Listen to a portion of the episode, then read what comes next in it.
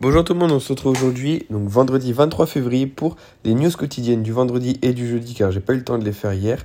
Euh, donc premièrement, ce qui s'est passé euh, jeudi, on avait tout simplement la Fed, donc les membres de la Fed qui continuent d'avoir un discours assez ferme, euh, puisque l'inflation baisse, mais l'économie reste solide et les pressions inflationnistes sont encore présentes, ce qui pourrait jouer en défaveur des banquiers centraux et donc de la baisse de l'inflation à long terme. Au niveau de la microéconomie, Nvidia a publié euh, bien au-dessus des attentes et donc ce qui génère beaucoup de, beaucoup liquidités et le titre prend 9% en pré-marché. Et tous les indices américains sont donc au plus haut après cette hausse et tout cet engouement autour des, semi-conducteurs et du secteur en général. Accor dépasse ses prévisions et se dit confiant pour 2024. AXA publie des résultats inférieurs aux prévisions, mais le dividende reste à 16%. Danone vise une amélioration modérée de sa marge opérationnelle en 2024. Engie relève ses provisions. Euh, Airbus proche d'un accord pour vendre 20 à 330.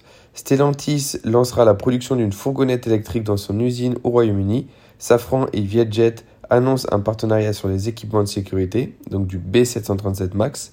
Thales et Saab signent un accord pour la gestion du trafic aérien à Singapour.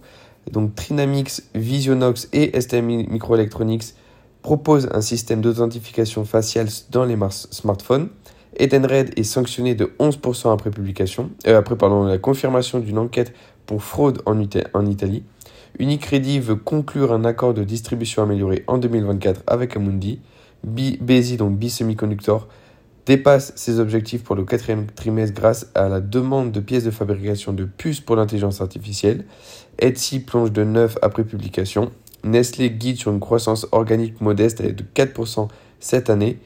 Euh, donc, selon le CEO de Siemens Energy, il faudra des années pour résoudre le problème de l'éolien terrestre. Inditex développe sa marque à bas prix pour contrer Chine. Intel prévoit de dépasser TSMC, son principal rival dans la fabrication de puces avancées. Euh, Nokia s'associe à Intel et Nvidia pour améliorer les réseaux 5G et lutter contre les cyberattaques. Reddit conclut un accord de licence avec Google. Le patron du programme B737 Max va quitter l'entreprise, donc va quitter Boeing. Euh, donc Google fabriquera les smartphones Pixel en Inde d'ici le prochain semestre.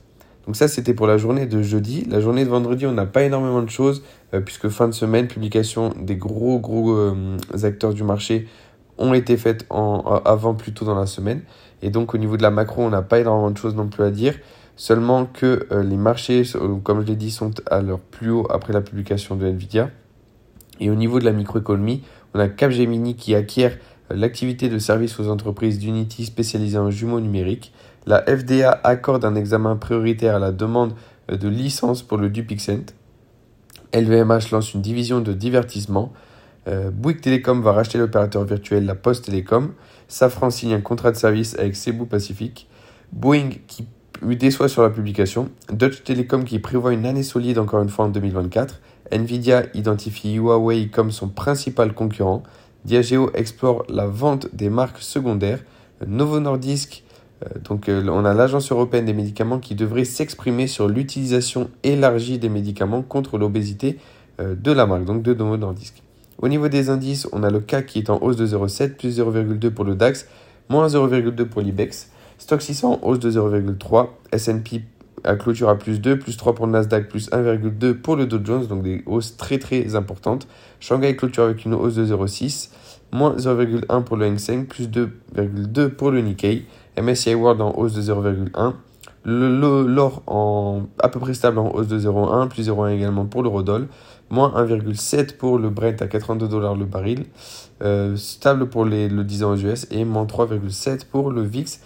Euh, donc, euh, baisse de la volatilité due aux publications d'entreprises, de, mais toujours une vision assez opaque de la Fed, notamment puisque il me semble que c'est Morgan Stanley ou Goldman Sachs euh, qui, a qui a changé sa prévision de baisse des taux de mai à juin 2024.